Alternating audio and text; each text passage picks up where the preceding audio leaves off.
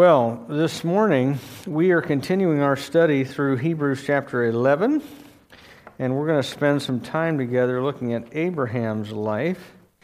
So if you've got your Bible, go ahead and uh, open that up to Hebrews chapter 11. And as you make your way there, let me ask you a question. What is the hardest thing, the hardest thing you've ever had to trust God for? The hardest thing that you've ever had to entrust to the Lord and wait on? Just take a minute and think about that. Uh, maybe for some of you, uh, you are praying for an unbelieving family member. Uh, maybe your, your mom or your dad or your child does not know Jesus. And you've been praying now for years and years, hoping that that will happen. Uh, maybe for some of us, it's a chronic illness. And every day you get up and you face the day knowing that you're going to be in pain or that you're going to have other difficult symptoms, and you're wondering maybe why God just doesn't heal you already. Or if it's hard enough, why he doesn't simply just take you home. What purpose is being served in my ongoing suffering? Uh, some of you might be single and you're wanting desperately to be married, but God has not provided for that to this point in your life. And some of you might be married and wondering why things that started out so wonderful turn so bad so fast. And you're wondering why God hasn't transformed your spouse. Uh, some of you might be thinking, you know, I've lost a dear friend. I've, I've buried a family member. I've buried a spouse. And your heart cries out to God and you wonder why. Why? Is God doing his plan this way in my life? Uh, common to all those things is that question of having to trust God when his good plan does not seem obvious to you. Uh, when your heart cries out, like King David in Psalm 69, Save me, O God, for the waters have come up to my neck. I sink in the miry depths where there is no foothold. I have come into the deep waters, the floods engulf me. I am worn out, crying for help. My throat is parched, my eyes fail, looking for my God. It's in times like that we need the reassurance of the scriptures that God is still there, that He is still working out His plan, that He is still going to be there through it all and at the end of it all with His presence and with His reward all the way to the end. Amen? We need that reassurance. And so we're going to look at Abraham here in chapter 11 of Hebrews. And before we do that, let's pray. God, our Heavenly Father, we thank you that even when things are difficult, especially when things are difficult, when we feel like we have cried out until we are hoarse for your deliverance, and yet things have not gone like we hoped. Father, we pray that you would remind us that you are there that you are always present with us, that you go through all of our suffering right along with us, and that you will be there at the end with your reward and with your presence forever and ever. Father, help us to trust you and help us this morning to learn from Abraham, who believed God and was counted to him as righteousness. Father, if there's any sin in our lives right now, may we confess it, that we might receive your word and walk in it. and be blessed thereby. And Father, I pray in Jesus' name, amen. Well, Hebrews chapter 11, beginning verse 8. By faith, Abraham obeyed when he was called to go out to a place that he was to receive as an inheritance. And he went out, not knowing where he was going. By faith, he went to live in the land of promise, as in a foreign land, living in tents with Isaac and Jacob, heirs with him of the same promise. For he was looking forward to the city that has foundations, whose designer and builder is God. Now, who remembers back to Genesis what God promised Abraham when he called him? Hopefully, all of us remember. But here's what he said in uh, Genesis chapter 12 God said, Go from your country and your kindred and your father's house to the land that I will show you.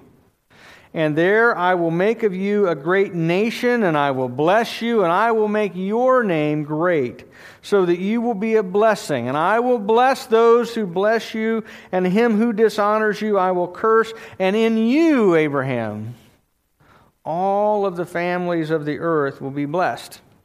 So Abraham packed up from where he was. He left his father and his, uh, the majority of his kinsmen there, and he headed off to the place where he had never been before. Like going on a trip with your husbands, ladies, right? Uh, going off in a direction they do not know, uh, headed off to a place they have not been, right? and refused to look at a map. And, and the, the idea is that God called him and said, Go to this land. Go to this land. And when you get there, I'll show you that you're there.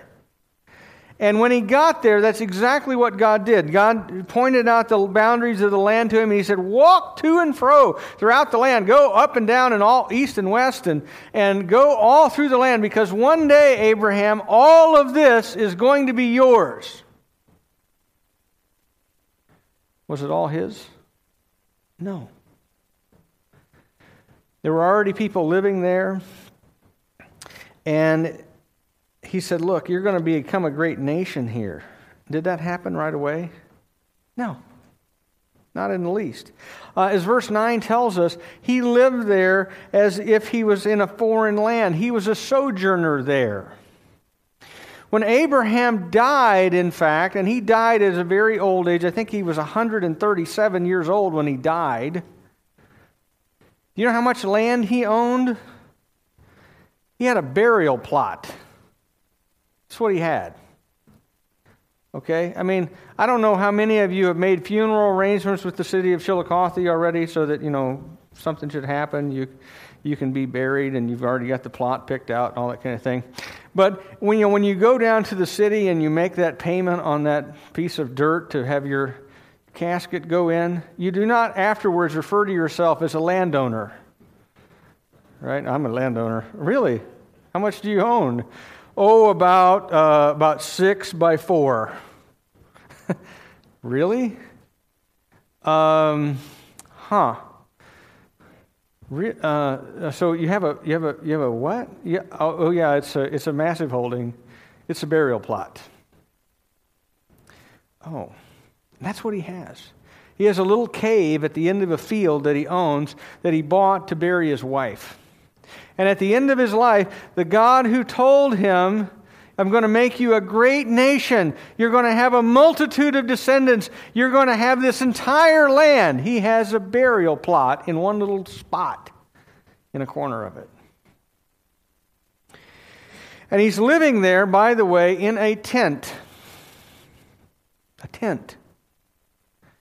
You know, some people really like camping. You know, camping to me is not bad. You know, if you go someplace like you go out to the Rocky Mountains and you've got this beautiful scenery and you backpack up in there and you get your tent spread out and what and, and you fish in some stream for trout. I mean, I, I, I can I can live in that fantasy for a while, right? A few weeks at least. You can enjoy that. Or go up in the boundary waters and, and catch those walleyes out of those cold, clear running streams that are up there. Oh, man, sign me up, right? for about 10 days. And then I want a hot shower and a real bed and the ability to shave. And I, I want I, I, don't want to sleep in a tent. I don't want to fight off any more mosquitoes. And I don't want to go to the bathroom outside. Okay? You don't want to do that. Because camping is fun for a while, but it's not my idea of how I'd like to live my life for the next, oh, 80 years or so. And yet, that's what Abraham is doing. And not just him, but his son Isaac and his grandson Jacob. They're all, in, in, for three generations, until they are old men. And in fact, in Abraham and Isaac's case, until they are dead, living in tents. In tents. Even though God promised them the land. And I don't know about you, but if God told me that He was going to take me from my home to a, a new place and make me into a, a great nation there, there is no part of my imagination at that point that consists in spending the rest of my life living in a tent.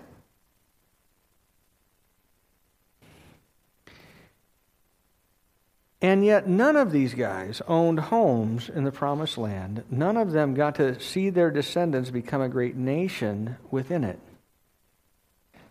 So, why didn't Abraham say, Well, you know, God, that was a funny story, but I'm not staying for this anymore?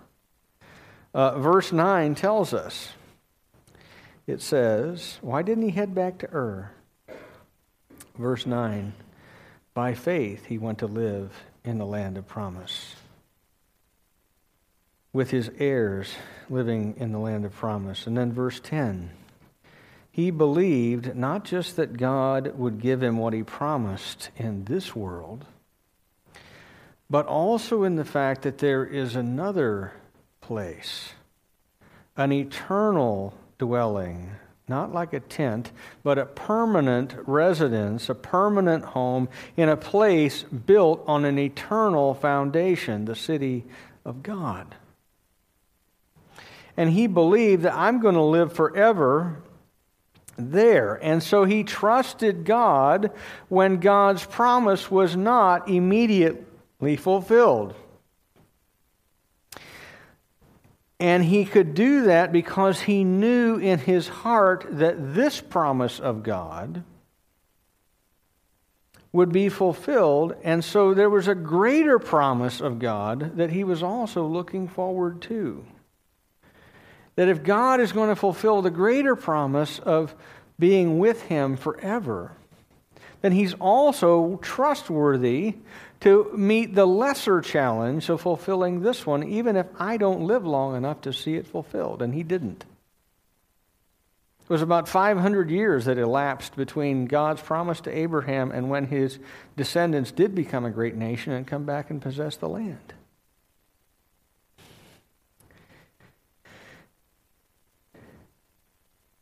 And in that, I think there is a lesson for us, an encouragement for us that when we don't see God's promises immediately fulfilled or even fulfilled in our lifetime,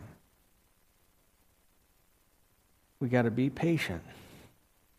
We got to continue to endure hardship and keep looking forward to the day when, like Abraham, we dwell in the eternal city with God. Amen? And so from Abraham, we get encouragement to trust God even when promises aren't immediately fulfilled. Let me just tell you a quick story. This is one of my favorite stories. Uh, I saw this happen. Uh, the previous church we served in was Faith Bible Church of Cedar Rapids, Iowa. And, when we, and that church was founded uh, right around the same time as this one, actually, uh, early 1960s, I think 1961 or 2. And, uh, and at that time, there was a guy who was going to the church. He was one of the founding members who shared the gospel with his best friend. And the guy told him, I don't know about all that Jesus stuff. I don't want anything to do with it. His best friend's name was Bob.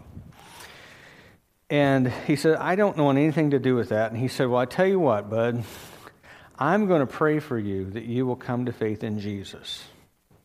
And when you do, you need to come to my church, Faith Bible Church. And you need to learn how to grow in Jesus there. So, long period of time elapses. The guy who shares his faith goes to be with Jesus. 15 years go by past that. I am serving as pastor of small groups and evangelism in this church, and this little old man comes in. And he says, Hi, my name is Bob, and 40 years ago, my best friend shared the gospel with me, and I recently came to faith in Jesus.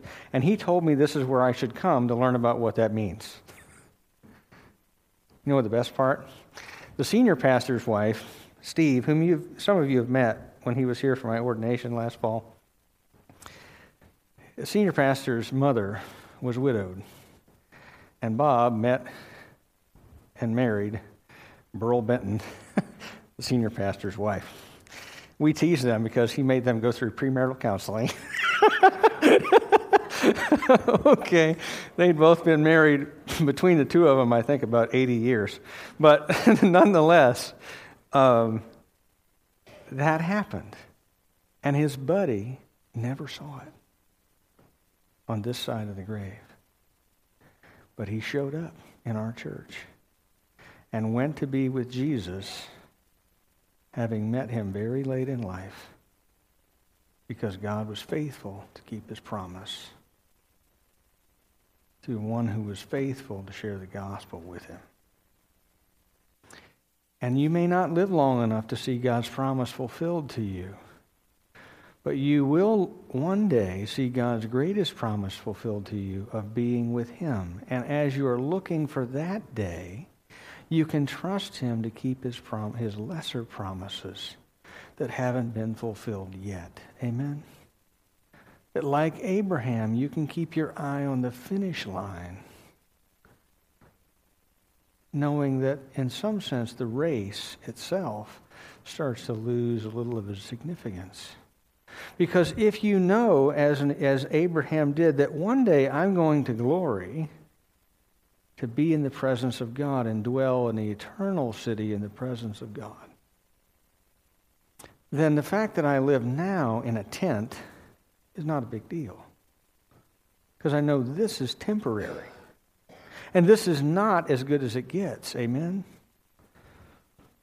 This is temporary.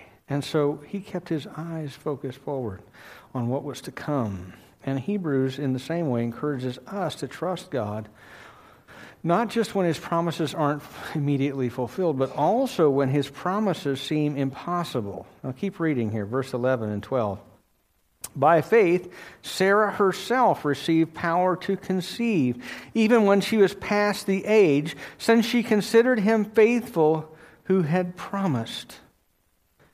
Therefore, from one man, and him as good as dead, were born descendants as many as the stars of heaven, and as many as the innumerable grains of sand by the seashore.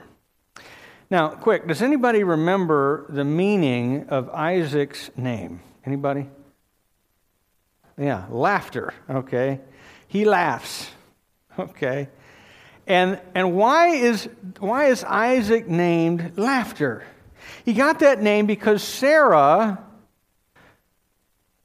laughed when she heard, she overheard a conversation between God and Abraham.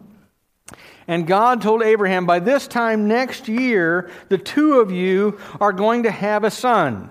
And it really is, if you think about it, pretty funny. She was 90 years old at the time, and he was 100. And look at the text. It says that Sarah received power to conceive. Verse 12 says that Abraham was as good as dead. Let me interpret that for you. Let me bring that out of biblical uh, uh, language there and just make it really clear. What that means is, is that there was no physical, normal way that the two of them were going to get together and produce a child. This is not going to happen. This can't happen at their ages anymore. And so, God, they are unable to have a child by the normal means, but God intervenes in both of their bodies to enable that to happen. And by God's grace, through his faith, Abraham believed God. He got together with his wife, who initially laughed at the idea but agreed to humor the old man.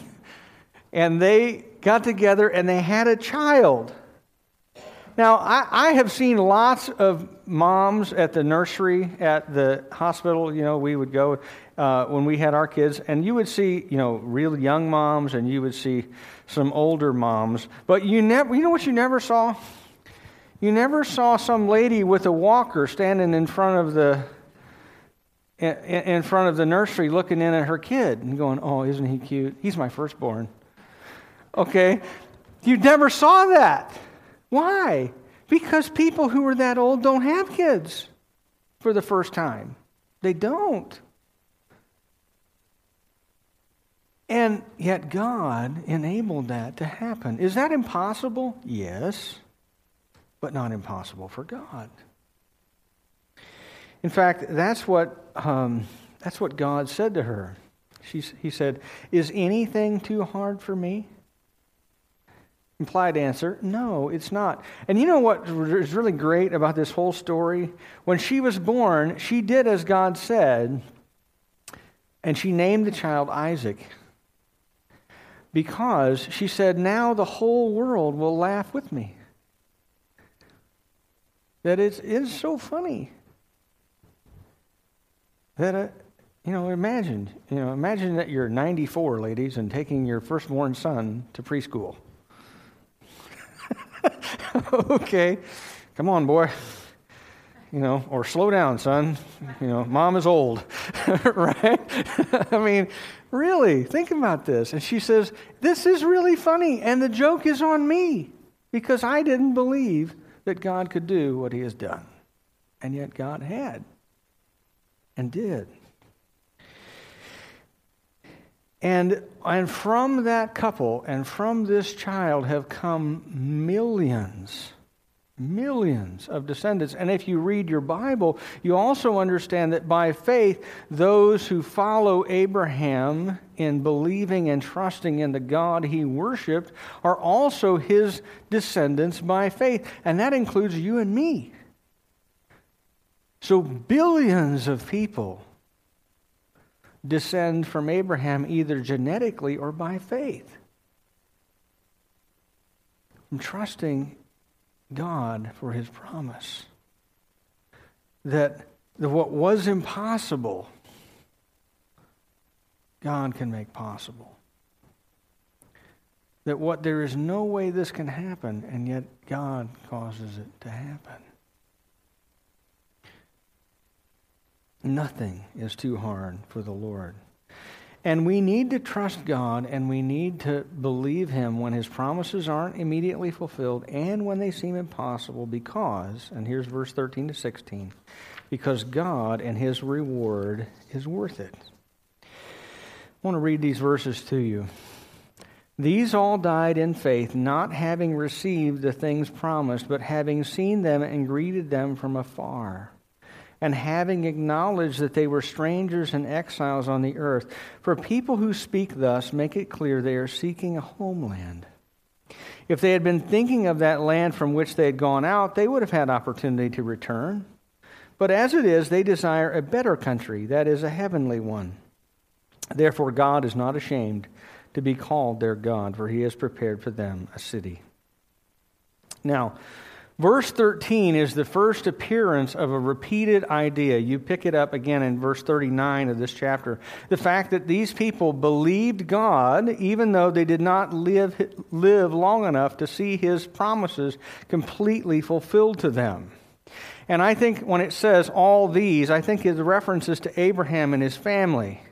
Abraham got a little land, and he and Sarah received the son that they were promised. And Abraham and Isaac, I mean, Isaac and Jacob, rather, uh, got a little bit more of God's promise, but they didn't live long enough to see their descendants receive it all. And they certainly didn't, any of them, live long enough to see the Messiah come forth from their line to be the blessing to the whole world that Abraham was promised in Genesis 12. 2,000, maybe 2,500 years prior to Jesus actually being born. They all instead died in faith, trusting that God would keep his word and that the little foretaste of the fulfillment of promise that they had was enough to trust God for the whole enchilada later on.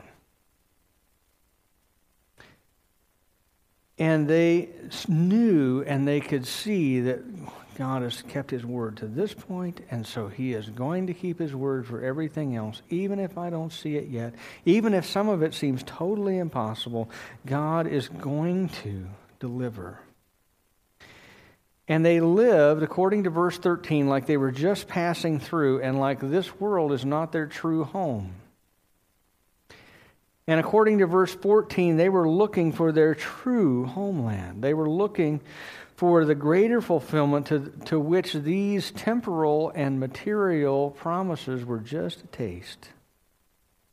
Because, as verse 15 says, if they were looking to go back, they could have gone back. Ur of the Chaldees was still standing. They could have gone back there. It was actually a pretty nice place. It had indoor plumbing and air conditioning. How long did it take us to get that back? Uh, but they've dug this place up. It was an advanced, civilized place. And they could have gone back there if they had wanted. But instead, what they were looking for was relationship with God and being in God's presence and seeing His promises to them fulfilled. And so they, I would rather suffer and receive God's promises than be in comfort and be cut off from God and his reward. And verse 16 tells us that they did all that ultimately because they were looking for a better country than the land of Canaan.